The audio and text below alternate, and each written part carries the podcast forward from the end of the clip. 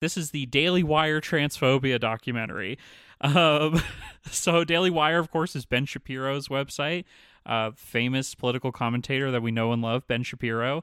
And they are in the movie making business. And I think it's about high time that this podcast talked about it.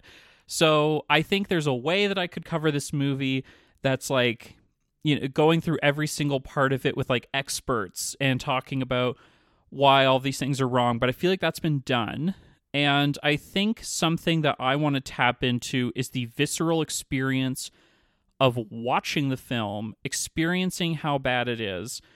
And eh, so much of this stuff is laughable, right? And of course, transphobia, nothing to laugh about, the ideology itself.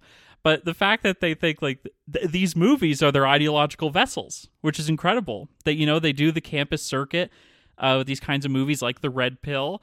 Um, and this is the new version of that. So uh, I'm going to tell you exactly when I press play. And so with this episode, I figure you can listen to it on your own as an episode without watching the film. And I hope to describe enough of what's going on that it'll still be enjoyable. Um, but if you choose to watch What is a Woman through the very legal, don't give these people money. Uh, I have pirated it, um, so it, it's fairly easy to find. Um, it, it, so this will give you the simulation of watching a movie with me, which I know you people want to experience. Um, I'm not that I'm not that difficult to get a hold of, so you could make it happen. But regardless, I am going to tell you when I hit play, and then we'll get into the experience of watching this truly horrifying film